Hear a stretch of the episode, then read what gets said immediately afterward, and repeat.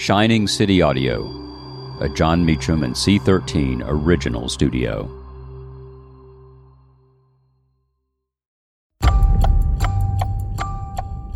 On May 31st, 1921, the Tulsa Race Massacre unfolds in Tulsa, Oklahoma. I'm Jon Meacham, and this is Reflections of History.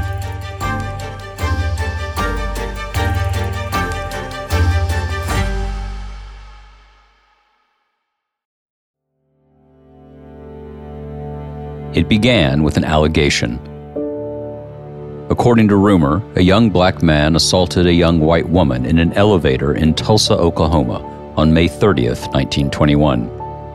A newspaper story published on this day, May 31st, exacerbated an already explosive climate in the city. Black and white people gathered at the courthouse where the young man was being held, and violence broke out. The charges against him would be dismissed, but the facts tragically mattered less than the sulfurous racism of the age.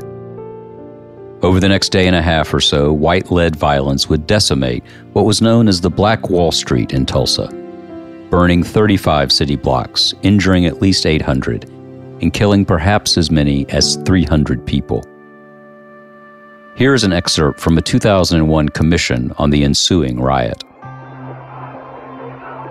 At the eruption of violence, civil officials selected many men, all of them white, and some of them participants in that violence, and made those men their agents as deputies.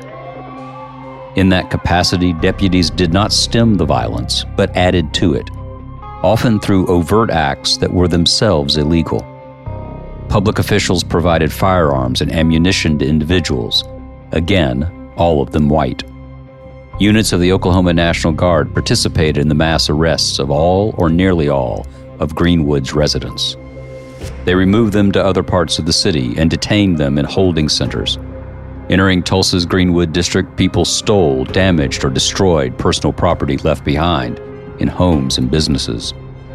People, some of them agents of government, also deliberately burned or otherwise destroyed homes credibly estimated to have numbered 1,000 256, along with virtually every other structure, including churches, schools, businesses, even a hospital and library, in the Greenwood District.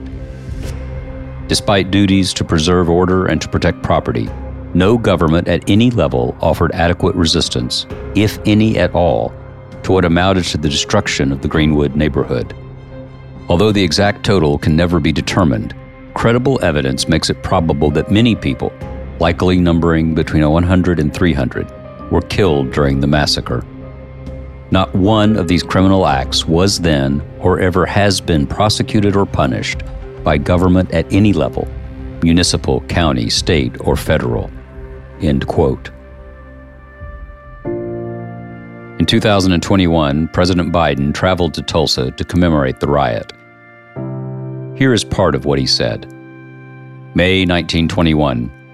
Formerly enslaved black people and their descendants are here in Tulsa, a boomtown of oil and opportunity in a new frontier. On the north side, across the rail tracks that divided the city already segregated by law, they built something of their own, worthy of their talent and their ambition. Greenwood, a community, a way of life. Black doctors and lawyers, pastors, teachers, running hospitals, law practices, libraries, churches, schools.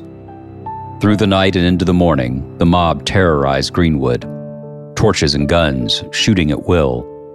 A mob tied a black man by the waist to the back of their truck, with his head banging along the pavement as they drove off. A murdered black family draped over the fence of their home outside. An elderly couple knelt by their bed, praying to God with their heart and their soul when they were shot in the back of their heads. Private planes dropping explosives, the first and only domestic aerial assault of its kind on an American city, here in Tulsa. End quote.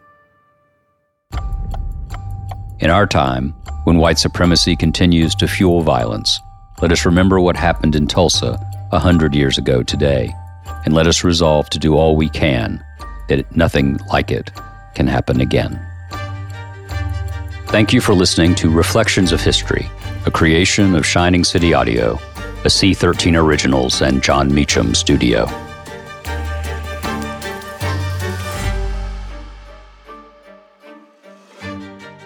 Reflections of History is executive produced by me, Jon Meacham, and Chris Corcoran, Chief Content Officer and founding partner of Cadence 13.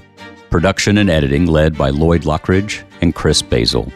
Production assistance and operations by Paige Heimson, Andy Jaskowitz, Adam Macias, and Kelly Rafferty. Research assistance by Sarah Jean Caver. Cadence 13 is an Odyssey company. I'm Lauren Sherman, the writer behind Puck's Fashion and Beauty Memo line sheet, and I'd like to welcome you to my new show, Fashion People. On every episode of Fashion People, I'll be talking to insiders about the stuff we're all whispering between the press releases, from M&A rumors to celebrity stylist dish to the future of legacy media. Be sure to follow and listen to Fashion People, a presentation of Odyssey in partnership with Puck, available on the free Odyssey app or wherever you get your podcasts.